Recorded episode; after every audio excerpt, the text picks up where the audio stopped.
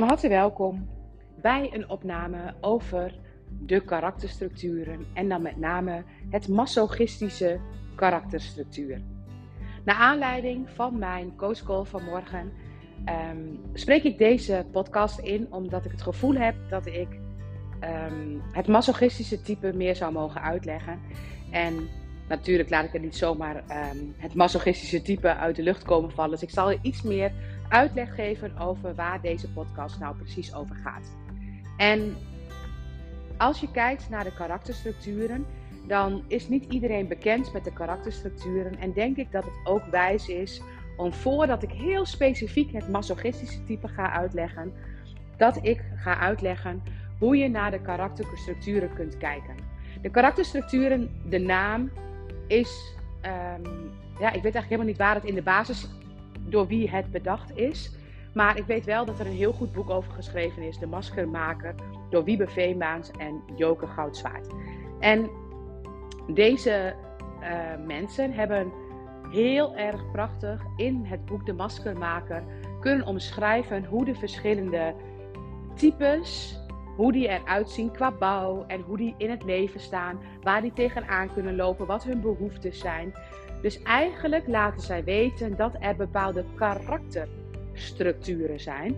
Dus dat wij allemaal in onze basis een bepaald karakter hebben. En dat is niet een karakter van ik ben zo, maar dat zijn eigenlijk in de basis krassen op onze ziel die ons maken tot wie we zijn. Dus eigenlijk is een karakter bijna nog een harnas. Een manier van zijn om niet in onze kwetsbaarheid geraakt te worden. En in het boek beschrijven uh, Wiebe Veenbaas en Joke Goudzwaard de verschillende karaktertypes.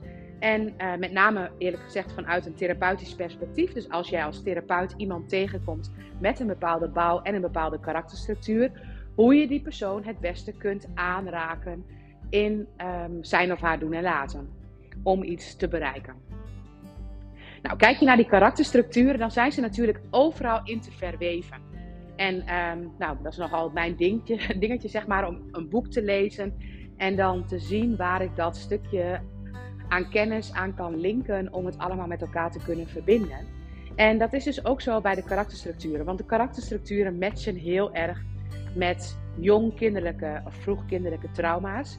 En ze matchen ook met de verschillende chakra's, die allemaal hun eigen thema's hebben en eigenlijk ook allemaal passen bij bepaalde ontwikkelingsstappen in jouw jeugd, in jouw vroegkinderlijke jeugd, dus echt als baby en als jong kind. En wat je daar als kind uit kunt concluderen. Er is ook een boek geschreven, De Kindconclusies, en die matchen echt precies met de karakterstructuur. Dus mocht je het ene boek willen lezen, lees dan het andere ook. Want het matcht met elkaar en het heeft gewoon, geeft heel veel inzicht. Nou, kijk je naar uh, de karakterstructuren en naar de kindconclusies, dan um, is het super interessant om te zien dat bijvoorbeeld de eerste karakterstructuur het schizoïde structuurtje is.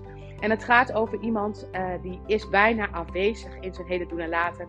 Eigenlijk kan hij niet volledig aarden. Niet volledig met twee benen op de grond staan. En um, dat wijst zich in alles. Hij voelt zich de buitenstaander, speelt als buitenstaander. En als ik me als buitenstaander voel, als vanzelf lijk ik dan ook wel een buitenstaander te worden. Iedereen zet mij buitenschot. Dan gebeurt het ook op alle niveaus dat je dat de hele tijd een soort van ingeprent krijgt. Elke keer krijg je dat weer als spiegel voor je neus. Dus dat wat jij als karakterstructuur hebt gemaakt voor jezelf, dat is ook wat je trilt en wat dus naar je toe komt. Dus het lijkt wel alsof de hele wereld jou dan bevestigt in het feit dat jij die karakter of dat karakter bent. Dus het lijkt wel alsof dat ook de strijd wordt wat jij in je leven regelmatig voert. Wetende, want ik benoemde dus net ook, karakter een, een schild, een manier van uh, naar buiten toe jezelf laten zien. Dat doe je op een bepaalde manier, omdat je het als je het op een andere manier gaat doen, dat je dan kwetsbaar kunt zijn. Kwetsbaarder dan dat je eigenlijk zou willen. Nou, kijk je naar deze karakterstructuren, dan is de eerste dus de schizoïde.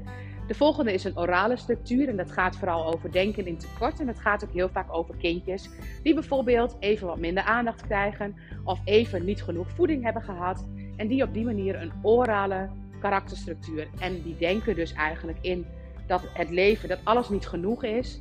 En die zullen dus ook doorlopend niet genoeg ervaren. Want als jij dat trilt, dan is dat wat naar je toe komt.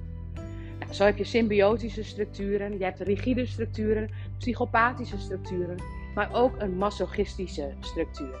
En de masochistische structuur, dat ben ik zelf ook. Als je naar mijn lichaamsbouw kijkt, dan ben ik gewoon forser. En ik ben klein, ik ben een klein dikkertje, laat ik het maar gewoon zo eventjes uh, benoemen. Dat ben ik echt niet altijd geweest. Ik ben nooit, uh, ik ben nooit een uh, schizofreen, of nee, schizofreen, nee, schizoïde type geweest. Sorry, die namen, die psychopathische en de rigide, de namen van de karakterstructuren zijn werkelijk niet te doen. Maar ja, het is wel waar, waar we het mee te doen hebben, zeg maar. Dus um, uh, ik ben zeker geen schizoïde bouw. Ik sta echt met twee benen op de grond. Kun je zien aan mijn hele bouw. En um, als masochist ben ik wat voller. Heb ik mijn schoudertjes een beetje naar voren. Heb ik overal wat vetjes. En um, eigenlijk ziet het er naar uit als zijnde iemand die nou, de moeder voor iedereen wil zijn. Zo zie ik eruit. En uh, die dat waarschijnlijk ook heel erg kan. En die ook echt gewoon daar een nestje voor kan creëren. Ze ziet er ook helemaal uit. Ik zie er ook helemaal uit als een nestje. Ik maak het even wat extremer. Maar ik doe het wel even bewust. En ik heb mijn schouders naar voren. Ik sluit mijn hart af. Maar ik heb absoluut een groot hart voor de ander. En ik offer mij een soort op voor het leven. Ik kan dit allemaal wel dragen. Geef het maar aan mij. Ik doe dat wel. Maar ondertussen komen er dus allemaal situaties naar mij toe. Van ik die over lijden gaan, die over opoffering gaan, waar ik me moet opofferen. Ach ja, weet je, dat doe ik dan wel. Ach, dat doe ik wel. En op een duur hoor ik bijna mezelf zuchten van, oh, weer iets. Oh, weer iets. En dat hoort ook bij de masochist. Dat het leven je heel zwaar kan vallen, maar ook werkelijk zwaar is. Want je lijkt als een magneet voor alle waar geleden moet worden. En het lijkt wel alsof jij zegt van, kom maar bij mij, ik doe dat wel in de bouw van iemand van een masochist is dus heel duidelijk: um, je bent heel, uh, vaak heel lief voor de ander. Je ziet de ander ook echt heel goed. En je kunt met een open hart voor iemand zorgen, er zijn. Dat is heel typisch voor een masochist. Maar je voelt niet de zelfliefde, want dat mag je bijna niet ontvangen, want jij hoort te lijden. En jij wilt zo graag jezelf daarvan bevrijden. Want wat ben je hard bezig om jezelf te ontwikkelen, om alles om, om je straf te geven voor alles wat jij niet goed doet. Waardoor je zeg maar heel nog beter voor de ander wordt, maar nog minder lief voor jezelf. nou, kijk je naar de masochist, dan um, zijn het vaak mensen die in hun hart juist heel mooi zijn. Die juist vaak um, ongelooflijk gewenst zijn. Echt bijna bizar hoe die gewenst zijn bij vlak voor een geboorte. Het zijn vaak de kinderen die ongelooflijk gewenst zijn en die ook het verlangen dat het goed is en dat het kind een goed kind zou zijn, zeg maar, dat alles goed is, die is, dat is groter dan hoe dan ook. Dus deze persoon is heel goed. Goed voor iedereen en alles. Maar vanuit het verlangen om heel goed te zijn, zit natuurlijk de angst om niet goed te zijn.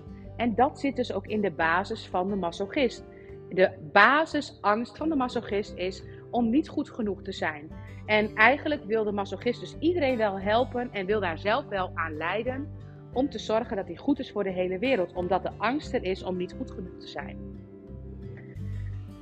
Voor de masochist is het dus heel belangrijk om zichzelf te gaan zien, want ze kunnen iedereen in een fantastisch daglicht zetten en iedereen voorop stellen.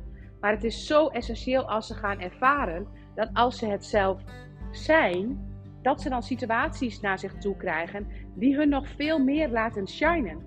Nu zijn het vaak situaties als je nog in dat lijden zit en in een opoffering. Dan zijn het situaties waar jij weer moet gaan lijden en waar jij je moet gaan opofferen. En waar je zeker die persoon helpt. Want jij kunt met een moede energie kijken, maar wat dat wel soms ten koste van jezelf gaat. En de masochist mag zichzelf daar meer in zien. Al zal die maar één klein mini twinkeltje van het goud zien wat hij in zijn leven te brengen heeft, dan zal die daarmee al zichzelf ongelooflijk openen en iedereen die in de omgeving is een dienst mee bewijzen. Dus durf jij als masochist zo mooi te zijn als dat je voor jouw conceptie als verlangen was van je ouders. En als je dat durft te zijn en durft groter te maken in jezelf, dan kunnen de laagjes van jou af en kun jij werkelijk gaan schijnen. Dankjewel voor het luisteren.